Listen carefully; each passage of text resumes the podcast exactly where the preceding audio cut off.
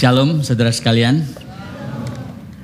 Saya sangat uh, bersyukur kepada Tuhan untuk privilege yang diberikan bisa melayani di sini. Pastor Mike dan Pastor Novi tahun lalu September sebetulnya uh, berkunjung ke Melbourne melayani di gereja tempat saya melayani di sana dan uh, setahun kemudian saya ada di sini satu uh, sukacita tersendiri. Saya ingin memperkenalkan uh, keluarga saya terlebih dahulu dengan menunjukkan foto sebelum kita masuk dalam firman Tuhan. Uh, ini adalah keluarga saya, istri saya uh, Livi Sugianto, orang Jakarta. Kami ketemu di Melbourne, menikah. Tadinya saya mau hanya sekolah di sana terus pulang, tapi stuck di sana sudah, sudah 25 tahun. Dan eh, istri saya adalah seorang dosen juga, dia mengajar di Monash University di bidang data science. Um, anak saya Tiffany dan Calvin sekarang juga sudah uh, remaja dan kami memiliki uh, challenges sebagai keluarga dengan anak-anak yang beranjak menjadi adults. Nah itu keluarga kami, keluarga biologis dan ini adalah keluarga iman. Ya, adalah uh, jemaat di dalam gereja sebagian besar ada di dalam foto itu foto yang diambil uh, beberapa bulan yang lalu kalau saya tidak salah saya ingin menyampaikan salam hangat dari jemaat yang saya layani di sana dan kalau Bapak Ibu punya anak yang studi di Melbourne silakan menghubungi kami. Kalau Anda berkunjung ke Melbourne silakan jangan lupa kalau lewat hari Minggu beribadah di tempat kami. Kami dengan sangat uh, bersuka cita menyambut Anda sekalian. Itu sedikit uh, introduksi dan mari kita sekarang masuk ke dalam uh, firman Tuhan dan hari ini kita akan melihat sebuah tema yaitu super natural power yang dimiliki oleh orang Kristen yang disebut sebagai joy power. Nah, saya ingin mengajak kita untuk membaca firman Tuhan yang mendasari khotbah hari ini dan untuk menghormati firman Tuhan, saya ingin mengajak Anda untuk sekali lagi berdiri sementara firman Tuhan ini saya bacakan bagi Anda. Demikianlah firman Tuhan. Filipi 4 10 sampai 13. Aku sangat bersuka cita dalam Tuhan bahwa akhirnya pikiranmu dan perasaanmu bertumbuh kembali untuk aku. Memang selalu ada perhatianmu tetapi tidak ada kesempatan bagimu. Kukatakan ini bukanlah karena kekurangan, sebab aku telah belajar mencukupkan diri dalam segala keadaan. Aku tahu apa itu kekurangan dan aku tahu apa itu kelimpahan dalam segala hal, dalam segala perkara. Tidak ada sesuatu yang merupakan rahasia bagiku, baik dalam hal kenyang maupun dalam hal kelaparan, baik dalam hal kelimpahan maupun dalam hal kekurangan. Segala perkara dapat kutanggung di dalam dia yang memberi kekuatan kepadaku. Mari bersama kita ulangi ayat yang ke-13. 3, 4. Segala perkara dapat kutanggung di dalam dia yang memberi kekuatan kepadaku. Silakan duduk Bapak Ibu Saudara sekalian terkasih dalam Tuhan Yesus. Demikian jauh pembacaan firman Tuhan. Saudara kita sebagai orang Kristen Seharusnya kita lebih sering bersuka cita daripada berduka cita. Tetapi yang ter, terjadi dalam realita keseharian, kita sering kali diatur oleh situasi hidup kita. Dan sukacita kita itu naik turun, tidak konstan, tergantung bagaimana respon orang lain terhadap kita. Bagaimana kondisi bisnis kita, bagaimana rekan kerja kita, klien kita bersikap terhadap kita. Sehingga sukacita kita itu sering kali berfluktuasi seperti pasar saham. Nah saudara sebetulnya orang Kristen memiliki sebuah konstan di dalam hidupnya yang membuat kita tidak diombang-ambingkan oleh situasi hidup. Apa yang disebut oleh joy uh, power ya oleh oleh Rasul Paulus dia tidak memakai frase itu, tetapi itu yang sebenarnya dia sedang katakan dan itu membuat dia mampu tidak goyah di dalam kondisi plus atau minus.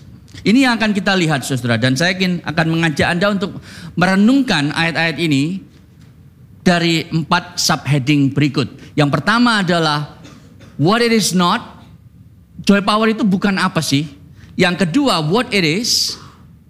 Jadi apa sebetulnya? Yang ketiga, how to get it, bagaimana mendapatkannya. Dan yang keempat, bagaimana itu mengubah kita.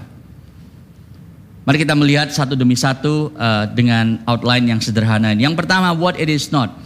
Saudara banyak orang yang berpikir bahwa Filipi 4 ayat 13 itu mengajarkan willpower. Fokusnya pada I can do all things. Oh jadi kalau sudah kenal Kristus berarti saya bisa melakukan semua hal yang kelihatannya itu tadinya tidak masuk akal, tidak bisa dilakukan karena mustahil, maka sekarang Di dalam Tuhan tidak ada yang mustahil. Nah tetapi fokusnya adalah diri kita saudara. Willpower itu apa? Willpower itu bahasa Indonesianya daya karsa, apa tekad baja gitu ya, semangat tinggi dan seterusnya. I'm so strong nothing can move me. Kalau kata David Guetta menulis lagu Titanium, dia bilang begini saudara, I'm bulletproof. Nggak, nggak apa mempan terhadap peluru gitu ya. Nggak akan terluka. Nothing to lose. Fire away fire away. You shoot me down but I won't fall. Engkau menembak aku aku tidak akan jatuh karena I am titanium. Tahu ya lagunya ya? Ada yang mau nyanyi di depan? Ini banyak mikrofon di sini Sesudah kita berpikir bahwa kalau kita orang Kristen, maka kita tiba-tiba terbuat dari titanium dan aku bisa melakukan segala sesuatu yang aku pikirkan. I can if I think I can. So ini adalah ayat yang sangat terkenal, Filipi 4:13, segala perkara dapat kutanggung dalam Dia yang memberikan kekuatan kepadaku. Dan sekaligus ayat yang sering disalah mengerti, Saudara. Ya kalau orang Kristen pilih tato, biasanya ayat ini yang dipilih. Ya, kalau Roma 828 kepanjangan memang. Sakitnya bisa berhari-hari nanti. Jadi ini lebih pendek kan. Saya belum punya saudara ya. Kalau punya mungkin pakai ini juga. Atau yang paling singkat tadi mungkin muncul di katekismus ya. Tetaplah berdoa. Jadi sakitnya sedikit ya. Ini lebih panjang memang. Tapi meskipun populer saudara, ini salah, salah dimengerti sebagai Positive mental attitude.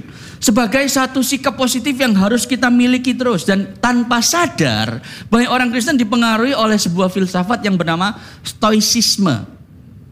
Stoicisme itu ditelurkan oleh Marcus Aurelius Seneca dan yang paling terkenal adalah Epictetus sebetulnya. Dia mengajarkan begini saudara. Kalau kita itu melihat kesulitan hidup, kalau kita melihat hidup kita, ada hal-hal yang kita bisa kontrol, ada hal-hal yang kita tidak bisa kontrol. Kita harus berfokus pada hal-hal yang kita bisa kontrol. Yang tidak bisa kita kontrol, biarin, jangan dipikirin, jangan cemas karenanya, karena itu akan sia-sia. Itu ajaran stoicisme. Apa yang bisa kita kontrol misalnya? Respon kita, persepsi kita, motivasi kita, keinginan kita. Itu semua kita bisa kontrol, tetapi yang tidak bisa kita kontrol adalah apa? Pendapat orang lain reputasi kita, tubuh kita bahkan popularitas kita itu nggak bisa kita kontrol. Jadi kalau kita itu uh, mencoba untuk jalanin proyek baru di dalam bisnis, yang bisa kita kontrol apa? Usaha keras. Kalau anda mahasiswa, persiapan ujian dengan baik, bangun pagi, ya mental uh, health-nya dijaga dan seterusnya. Itu semua kita bisa kontrol. Tapi nilai ujianmu nggak bisa dikontrol. Hasil projectmu berhasil atau enggak, itu nggak bisa dikontrol. Jadi kalau gagal, biarin aja, it's okay. Ya, keep your nose high up gitu. Jadi itu stoicisme, saudara. Yang menarik, ada seorang komentator yang bilang begini, sebetulnya Filipi 4:13 pada waktu Paulus bilang sebelumnya ya bahwa dia mengatakan tidak ada sesuatu yang merupakan rahasia bagiku dalam segala hal tidak ada yang menjadi rahasia bagiku. Rahasia ini sebetulnya sudah dipahami oleh filsuf-filsuf stoicisme ini. Saudara. Dia sudah ngerti bahwa kekurangan dan kelimpahan itu di luar kontrol kita. Kita cuma bisa berusaha, hasilnya itu di luar. Jadi nggak usah pusing. Kalau engkau sedang lebih, jangan lupa daratan. Kalau engkau sedang berkekurangan, jangan kemudian makanya pengamsal kan bilang gitu ya, jangan berikan aku kekayaan dan kemiskinan. Ya supaya kalau aku kaya nanti lupa Tuhan, kalau nanti aku miskin aku menghina Tuhan. Gitu. Jadi yang pas-pasan aja. Saudara Stoicisme mengerti itu. Nggak perlu Filipi, mereka sudah ngerti. Jadi kalau ngomong soal rahasia, they do understand it. Tetapi yang mereka tidak miliki adalah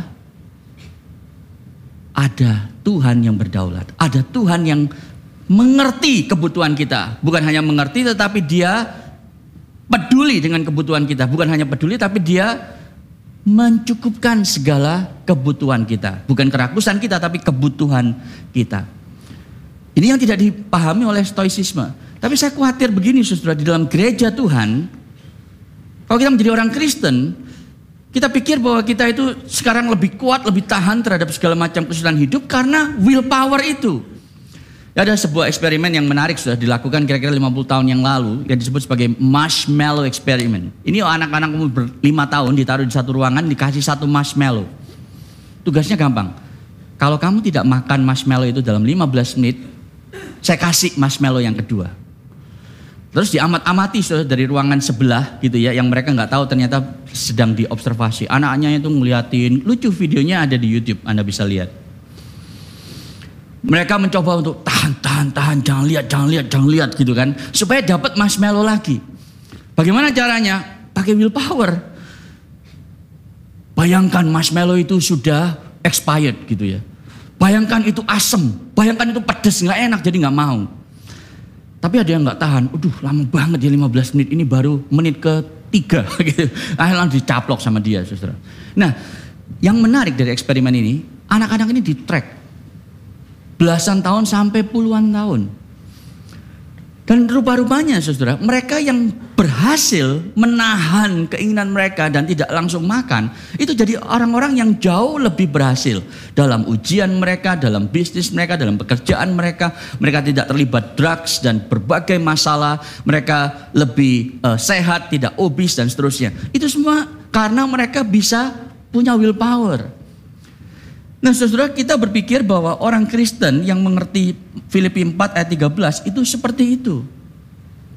Kalau kita memiliki kekuatan untuk bisa tidak melakukan sesuatu yang seharusnya, maka saudara kita akan menjadi orang yang berhasil. Tetapi that's not joy power, itu will power. Kita harus bedakan itu dengan jelas, karena kalau enggak kita jatuh kepada legalisme dan moralisme.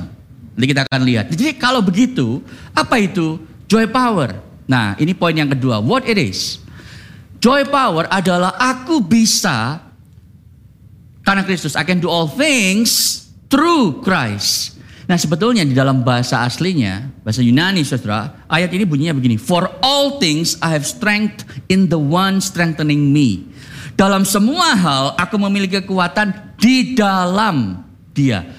Dalam hal ini saudara, LAI dan kita bersyukur untuk orang-orang yang ada di balik LAI gitu ya, Lembaga Alkitab Indonesia maksudnya. Lebih akurat daripada banyak terjemahan bahasa Inggris. Karena yang benar bukan melalui Kristus segala perkara dapat kutanggung, tapi segala perkara dapat kutanggung di dalam Kristus yang memberikan kekuatan kepadaku. In Christ. Itu yang lebih tepat, Saudara. Nah, kalau begitu pertanyaan selanjutnya adalah dalam hal apa dalam segala hal. Nah, di sini lagi kita sering kali salah aplikasi ayat. Karena kita ini sangat ayatiah tapi nggak alkitabiah. Maksudnya begini. Ayat ini sering kali disalah aplikasikan kalau Anda punya anak ya. Anaknya besok itu mau pertandingan basket. Sudah menang di level sekolah, sekarang mau tanding lawan sekolah lain. Dia gemeteran. Dia bilang, takut mah Soalnya itu yang dari sekolah itu lawanku besok ya. Orangnya tinggi gede mah kayak orang kanaan gitu ya. Takut. Orang Israel kan takut masuk tanah perjanjian. Nah jadi mamanya langsung bilang gini. Jangan lupa nak. Filipi 4.13. Segala perkara dapat kamu tanggung di dalam Kristus yang memberikan kekuatan kepadamu. Wah anaknya jadi pede. Iya sekarang nggak takut mah. Gitu ya. Nah saudara apakah itu termasuk mau pertandingan basket, mau ujian, mau, mau ketemu calon klien gitu ya, mau ketemu calon mertua gitu ya, boleh nggak pakai ayat itu? Jangan takut, calon mertuamu itu ya, engkau dapat tanggung perkara itu dalam Kristus. Nah, saudara, yang dimaksud Paulus sebetulnya, ini di sini kenapa kita harus kalau lihat Alkitab itu belajar baik-baik, belajar konteksnya. Yang terjadi adalah segala perkara itu sebetulnya adalah perkara yang Tuhan mau dia lakukan di dalam bagian dari misi hidupnya. Nah, Paulus sedang menulis ini sebetulnya di dari penjara. Penjara di Roma. Kalau Anda tahu konteks surat Filipi, ini ditulis dari tahanan rumah di Roma, Saudara. Dan apa yang dilakukan Paulus itu menunjukkan satu hal. Saya kasih dulu lessonnya, lalu saya kasih uh, tahu apa yang dialami oleh Rasul Paulus. Filipi 4:13 itu bukan kalimat motivasi untuk memperbesar rasa percaya diri. Tapi pernyataan iman untuk memperbesar Kristus melalui penyerahan diri. Beda banget saudara. Yang dibesarkan bukan kita. Karena kalau tadi willpower akhirnya saya jelek-jelek begini dibanding dia. Saya lebih mending. Because I can do all things. Gak kayak dia gampang menyerah, cengeng dan seterusnya. Filipi 4.13 bukan bukan kalimat sugesti diri. Tetapi sebuah pernyataan iman untuk Kristus yang menguatkan aku. Itu sebab aku semakin berserah bersandar kepadanya. Saudara kenapa Paulus bisa bilang begitu? Dia tidak hanya mengajar jemaat Filipi, tetapi dia memberikan teladan, saudara. Ini ditulis dari uh, penjara dan kalau Anda melihat surat Filipi di pasal 1 ayat yang ke-12, dia bilang begini, aku mengendaki saudara supaya kamu tahu bahwa apa yang terjadi atasku ini justru telah menyebabkan kemajuan Injil sehingga telah jelas bagi seluruh istana dan semua orang lain bahwa aku dipenjarakan karena Kristus. Kalau Anda tahu konteks jemaat Filipi, ya, ini menarik saudara. Paulus itu pernah dipenjara di Filipi. Bukan di Roma ya waktu dia nulis Filipi. Tapi di Filipi itu sendiri sebelum jemaatnya dibangun. Kisah Rasul 16. Apa yang terjadi pada waktu itu? Dia dan Silas berdoa malam-malam. ya Dia mungkin nyanyi apa ya? To God be the glory. Tiba-tiba sel-sel penjara itu goyang saudara. Skala Richternya 7 gempanya. Lalu dia itu lepas dengan ajaib kepala penjara ketakutan kemudian dia bertobat seluruh isi uh, rumahnya keluarganya percaya Yesus. Nah jemaat Filipi pikir loh sekarang kok nggak ada mujizat itu. Dia ditahan di, di rumah jadi uh, di tangannya diborgol dengan para tentara ini selama dua tahun saudara. Nah Paulus mengatakan kepada jemaat Filipi, it's okay. Dulu aku dilepaskan uh, di, di penjara, kemudian dilepaskan di Filipi. Kepala penjara dan seluruh keluarganya bertobat. Sekarang aku di Roma, di penjara, tangan kakiku diborgol. Tidak dilepaskan oleh Tuhan, nggak apa-apa. Kenapa? Karena aku punya kesempatan untuk menginjili para tentara elit ini. Saudara, Praetorian Guards yang tangan kakinya diborgol dengan Paulus itu menjaga mereka, uh, Paulus itu adalah cara Paulus untuk mempengaruhi elit politik Roma pada waktu itu. Kapan lagi bisa masuk istana Romawi, saudara? Melalui, ini kayak pas pampres, pasukan pengamanan presiden. Pasukan elit istana, saudara. Orang-orang yang dipilih dari berbagai kesatuan. Jadi orang-orangnya yang sangat-sangat elit memang. Dan uh, komentator mengatakan ini mereka jumlahnya itu uh, uh, cukup besar, saudara, sekitar enam uh, ribuan kira-kira. Dan Paulus itu di uh, tahanan rumah selama dua tahun. Satu hari ada uh, empat shift, satu shift enam jam, karena 24 jam harus borgol kan tangannya. Berarti satu hari dia ketemu dengan empat orang yang berbeda-beda, saudara. Masing-masing enam jam selama dua tahun. Jadi totalnya kalau Anda ikuti matematika 2920 tentara. Sempat ngobrol sama Paulus. Nah Anda coba bayangkan, waktu kan ini di borgol ya, ke mana-mana ya udah sama-sama terus. Uh, saya mau kencing dulu gimana ini gitu ya. Ya sudah, ya sudah, sudah belum gitu ya. Kan terus-terusan. Nah apa yang Paulus katakan di sana? Saudara Paulus nggak komplain, dia nggak bilang, ya Tuhan tanganku biru lagi kena rantai. Kenapa Tuhan nggak lepaskan aku? Isinya komplain terus. Masa Tuhan nggak bisa buat mujizat lagi? Saudara, kalau dia kayak begitu, tentara ini kira-kira mau percaya Yesus nggak? Ini gimana sih orang Kristen kok komplain terus? Tapi dia enggak, dia mungkin bersuka cita dia mengatakan, saya mau cerita sama kamu kenapa saya di penjara. Terus dia tanya, Bapak sudah berapa lama jadi tentara? Apa sih yang menjadi suka duka Bapak gitu?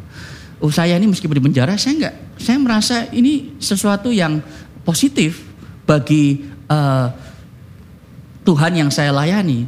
Karena Injilnya itu saya bisa beritakan kepada Anda gitu ya. Jadi dia bingung. Tentaranya mikir saya ditugasin untuk menjaga Paulus. Paulus mikir saya ditugaskan Allah untuk menjaga dia bagi Kristus. Itu sukacita yang membuat dia itu bertahan luar biasa saudara. Sehingga dia bisa ngomong hampir kepada 3000 uh, eh, pasukan elit ini. Dan mereka lah yang kemudian meneruskan Injil kepada seluruh isi uh, istana. Saudara ini yang terjadi dan itu sebabnya dia mengatakan bahwa justru aku tidak dilepaskan Tuhan. Tapi karena sukacita itu dia tetap melakukan tugasnya. Jadi kemampuan kita bertahan dalam hidup ini tidak bergantung pada kondisi. Tidak bergantung kepada kemampuan dalam diri sendiri, tapi bergantung dari, dari, dari apa? Sukacita yang kita dapatkan di dalam Kristus.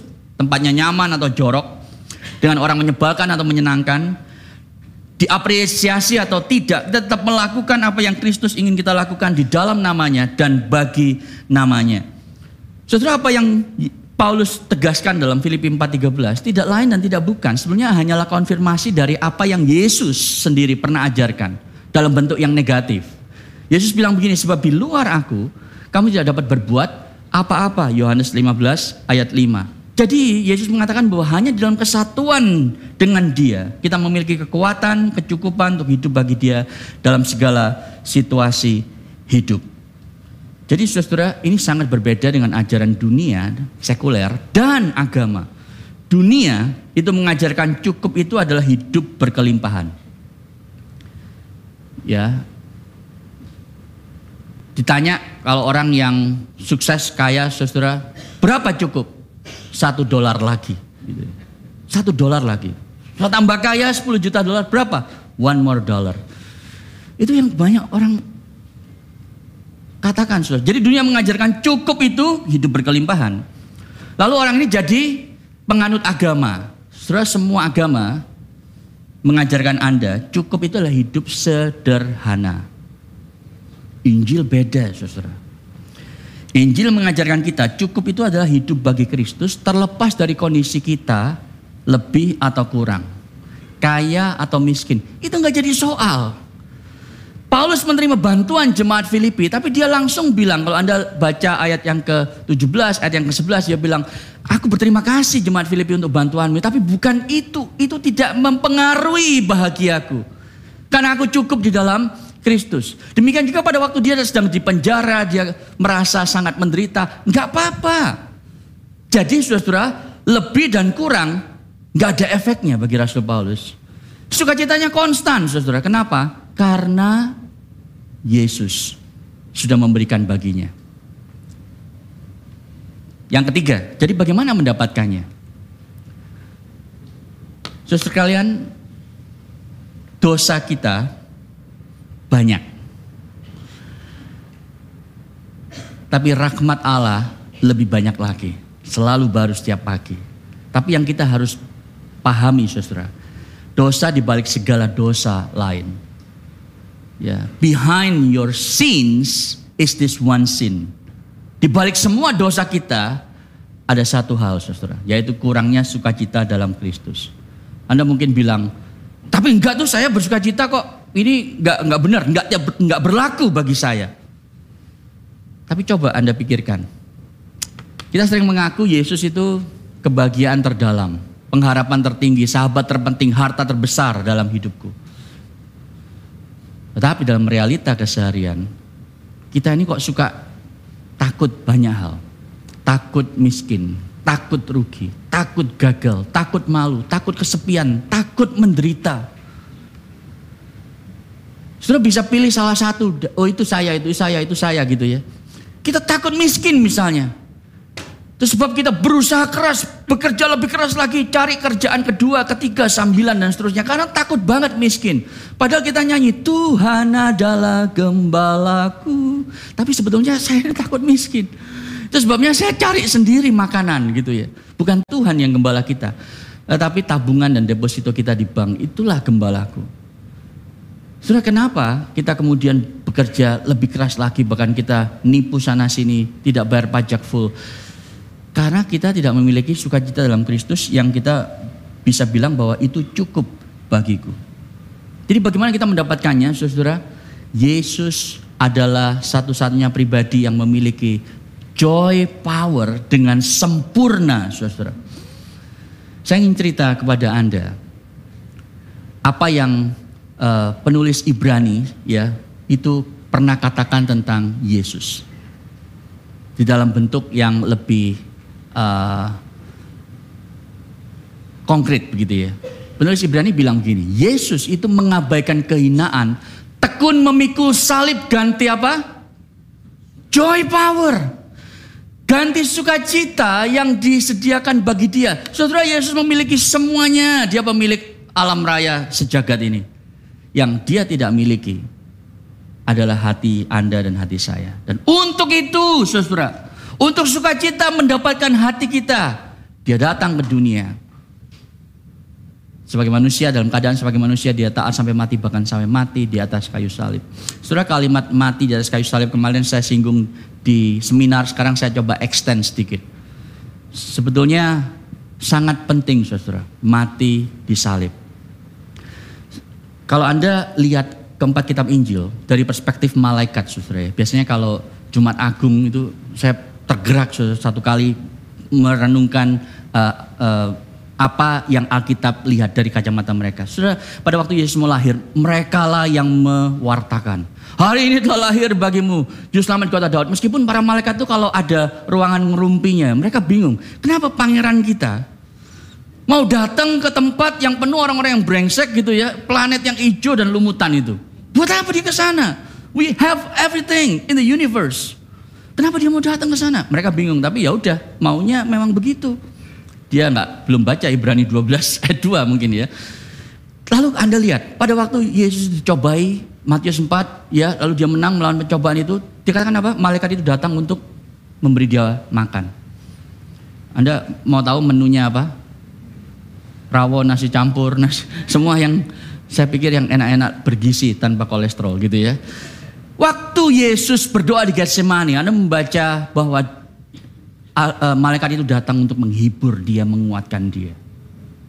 Tapi saudara, sampai Anda di Matius, Anda ketemu pada waktu Yesus tidak ditangkap, salah satu muridnya itu menebas kuping hamba imam besar itu dan Yesus bilang, balikin sarungmu. Lalu apa yang Yesus katakan? Yesus bilang begini, kamu pikir kamu tidak, uh, aku tidak bisa memanggil 12 pasukan malaikat Bapakku untuk melulu lantakan para tentara Romawi ini. Saudara, saya coba bayangkan scene-nya kalau dibuat oleh Hollywood, saudara. Oh keren sekali pasti. Ya di balik awan itu yang nggak kelihatan seperti uh, peristiwa uh, Elisa itu ya. Itu ada pasukan malaikat yang siap saudara untuk datang dan langsung membunuh semua prajurit Romawi itu. Mereka tinggal tunggu apa-apa. Tolong semua siap, ambil posisi gitu ya. Tapi mereka bingung, loh kok nggak ada apa-apa? Kapan attack? Kapan attack gitu ya? Karena mereka nggak nggak terima pangerannya mau diludahi, dicambuk, dipakukan di atas kayu yang kasar itu. Ini udah keterlaluan, udah datang saja ke planetnya udah luar biasa. Sekarang mau disiksa. Mereka tunggu aba-aba, saudara. Karena Yesus sudah bilang, kamu pikir aku tidak bisa memanggil 12 pasukan. Mungkin mungkin memang siap saudara 12 pasukan itu. Kok, kok nggak ngomong apa-apa lagi? Sampai dia disalib. Malaikatnya bingung. Tapi sekarang kita tahu jawabannya. Ibrani 12 ayat 2 tadi. Karena Yesus memiliki sukacita untuk mendapatkan Anda dan saya.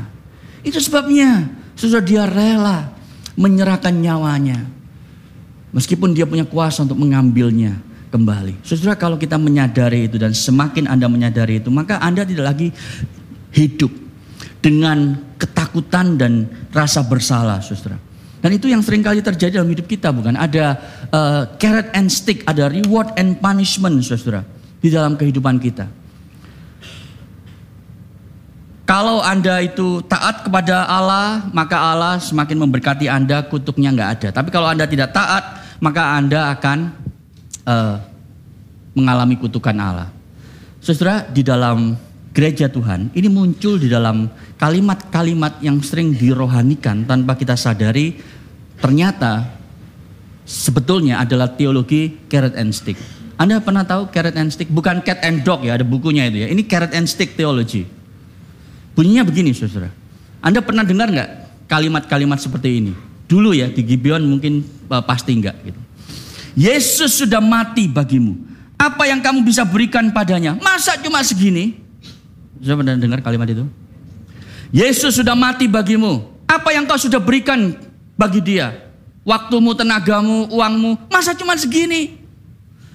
Saudara dari kalimat tersebut, apa yang muncul? Perasaan emosi apa yang muncul?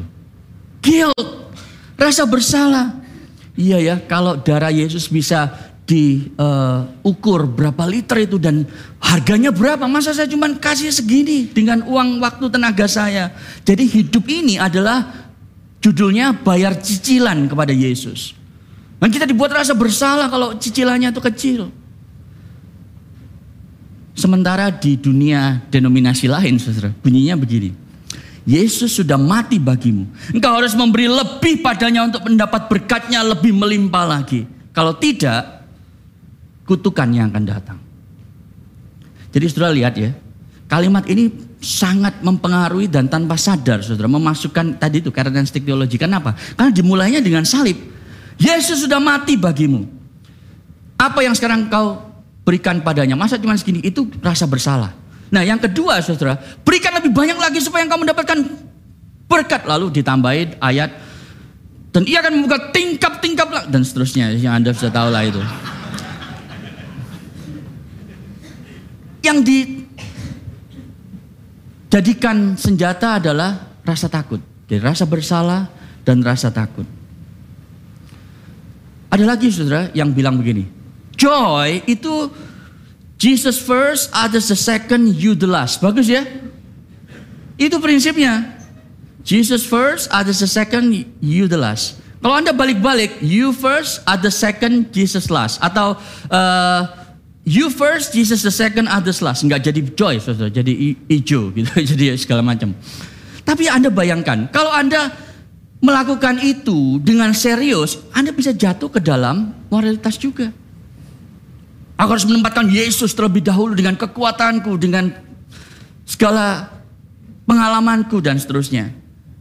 Saudara, ada seorang yang bernama Phil Fisher, dia yang menelurkan VeggieTales. Saya tidak tahu berapa terkenal VeggieTales di Indonesia, tapi di Australia, apalagi di Amerika, itu one of the best selling uh, Christian animation, saudara. Ya tahu ya Bob the Tomatoes, Larry the Cucumber itu ngajarin anak-anak itu bagaimana menjadi anak Kristen yang baik. Nah, satu kali dia itu memahami Injil, melek Injil for the first time, saudara jadi meskipun sudah sukses luar biasa VeggieTales 40 juta dolar revenue-nya jadi jualan video uh, untuk sekolah minggu. Banyak gereja yang pakai di sekolah-sekolah minggu mereka. Dia bilang begini, Saudara. Aku melihat ke belakang dan sadar bahwa aku telah menghabiskan 10 tahun berusaha meyakinkan anak-anak untuk berperilaku Kristen tanpa sungguh-sungguh mengajarkan mereka iman Kristen. Yaitu Injil itu. Dan itu sesuatu kesalahan yang fatal. Kau dapat berkata, dia bilang, Hai anak-anak, kita harus saling mengampuni karena Alkitab berkata demikian. Hei anak-anak, jadilah lebih baik karena Alkitab berkata demikian. Itu bukan kekristenan, itu moralitas. Kalau Anda adalah guru di sekolah, kalau Anda adalah orang tua, salah satu masalah besar sekolah-sekolah Kristen di Indonesia adalah moralitas yang diajarkan. So, saya tahu ini bukan karena uh, sembarangan ngomong, tapi ini masalah besar yang sedang dihadapi sekolah-sekolah Kristen, saudara. Dan kita perlu kasih karunia, belas kasih Tuhan untuk mengubahkan itu. Tapi ini yang terjadi, saudara. Kenapa? Karena kita belum memahami Injil Kristus Yesus. Bagaimana mendapatkannya? Pada waktu kita menyadari bahwa karet and stick teologi itu sebetulnya kita harus ubah dengan mengatakan bahwa Tuhan seharusnya aku yang perlu mendapatkan sticknya. Aku yang perlu mendapatkan hukumannya. Kenapa? Karena aku yang berdosa. Yesus itu hidup 100% taat kepada Allah dari lahir sampai mati. Tapi kenapa dia akhirnya berakhir di kayu salib seperti seorang penjahat besar? Mestinya aku. Tapi itu yang terjadi. The gospel tells us, we get the stick, uh, Jesus get the stick, I get the carrot. Yesus yang mendapatkan penghukuman, aku yang mendapatkan reward, pahalanya. Saudara, kalau Anda mengerti ini, poin yang terakhir dan yang keempat, maka Anda akan diubahkan. Bagaimana itu mengubah kita? Saudara itu mengubah kita karena sekarang kita tahu bahwa kita hidup di dalam dunia ini yang sementara sudah mengalami sukacita dari Kristus dan ternyata sukacita itu tidak konstan. Tadi saya mengatakan ya di awal So ini yang menarik saudara ya. Di awal saya mengatakan bahwa kita tidak terfluktuasi oleh kondisi hidup karena sukacita kita itu tidak berubah. Tapi Anda tahu sebetulnya sukacita itu berubah. Bukan naik turun saudara. Tapi tambah lama tambah besar. Tambah lama tambah besar. Nancy Guthrie, seorang penulis Kristen, dia bercerita saudara. Dia memiliki anak yang selama ditunggu-tunggu dan ternyata anaknya ini mengidap apa yang disebut sebagai Zellweger syndrome. Satu kelainan metabolisme yang menyebabkan dia itu kekurangan sel. Sel yang bisa membuang racun dari tubuhnya yang ada di liver dan ginjal. Anaknya namanya Hope. Namanya Hope, saudara. Tapi dia cuma hidup 199 hari. Lalu dia bilang, aku deh kalau gitu nggak usah punya anak lagi. Tapi Tuhan berkehendak lain ada anak yang kedua namanya Gabriel. Ternyata mengidap kelainan yang sama dan hanya hidup 183 hari sebelum anaknya ini meninggal. So. Gereja itu mau bersama-sama berdoa, sekretarisnya email dia, kita akan berdoa minta mujizat dari Tuhan. Saya tahu Nancy bilang apa? Tolong jangan doakan mujizat. Tapi doakan supaya kehendak Tuhan itu digenapi melalui hidup anakku. Entah berapa ratus hari, berapa tahun, I don't know. Tetapi yang aku tahu adalah Allah ingin mengenapkan rencananya melalui hidupku dan melalui hidup anakku dan aku ingin memiliki sukacita yang tidak tergantung dari kondisi kesehatan anakku.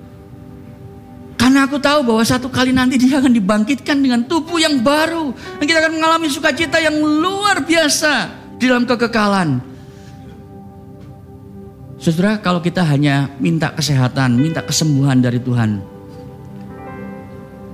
terus kita berusaha lebih taat lagi, persembahan lebih besar lagi, pelayanan lebih serius lagi supaya Tuhan memberikan kesehatan kesembuhan, saudara. Maka orang yang belum percaya datang ke gereja dia bingung, saudara. Kenapa ya? Agenda Tuhan yang pertama itu nyembuhin orang-orang sakit dan ternyata banyak orang-orang yang sudah Kristen banyak yang sakit. Berarti Tuhan tidak berkuasa atau Tuhan tidak peduli. Itu kesimpulan mereka. Tapi kalau engkau memiliki Joy Powers di Nancy Guthrie ini dia mengatakan bahwa it's okay. Dan dia tahu saudara, ada kebangkitan tubuh, ada greater joy. Anda pikir kenapa Yesus pada waktu dia itu memulai pelayanannya, mujizat awal yang dia lakukan di Yohanes pasal yang kedua itu adalah mengubah air menjadi anggur. Dan gak main-main saudara, yang diubah itu seribu botol dari keran air air keran itu sampai 1000 botol. 6 tempayan 30 galon, kira-kira 1000 botol wine, Saudara. Kalau saya jadi Yesus, I want to make a statement bahwa saya adalah Mesias, saya akan bangkitkan Lazarus duluan. Atau saya akan melakukan hal yang ridiculously impossible gitu ya. Misalnya tiba-tiba saya muncul di tengah-tengah kolisium gitu. Ada singa mau menerkam, saya cuman, nah singanya mati. Ada gladiator mau nangkep, saya cuman langsung mati. Terus saya bawa satu di tangan kanan singa, satu gladiator tangan kiri, lalu saya muncul lagi. Ini loh, apa yang aku bisa lakukan. Semua orang masih tepuk tangan langsung bertekuk lutut. Tapi enggak mujizatnya itu sesuatu yang simple di sebuah perkawinan desa mengubah air keran jadi anggur pilihan. Anggur yang mahal. Kenapa saudara? Anda pernah pikir nggak? Why? That is his first miracle. Karena dia sedang membuat statement dunia yang aku ciptakan ini awalnya tidak ada kesedihan, penyakit dan kematian, gak ada. Yang ada adalah full joy. Dan itu yang aku sedang restorasi di dunia ini.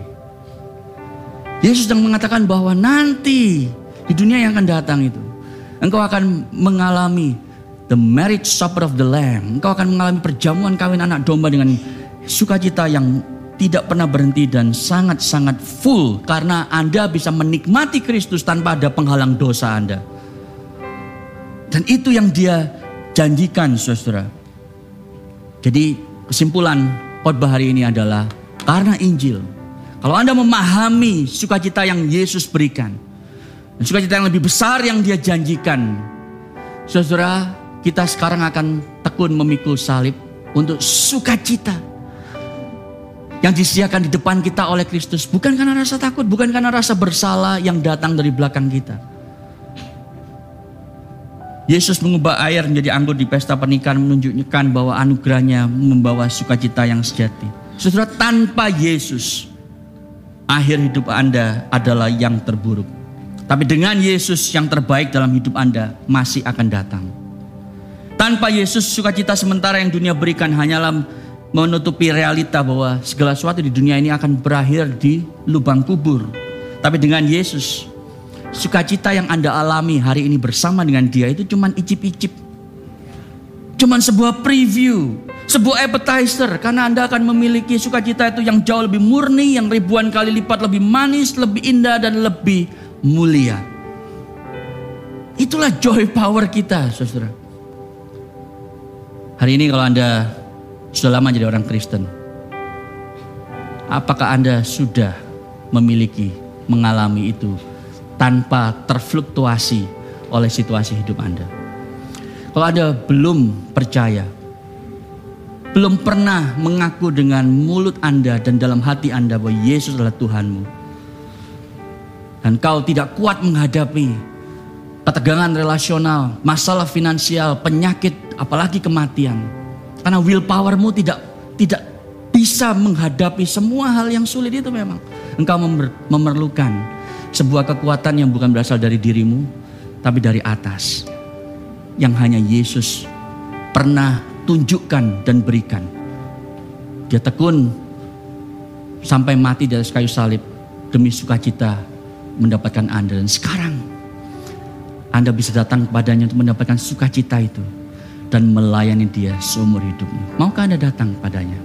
Mari kita tunduk kepala, kita berdoa.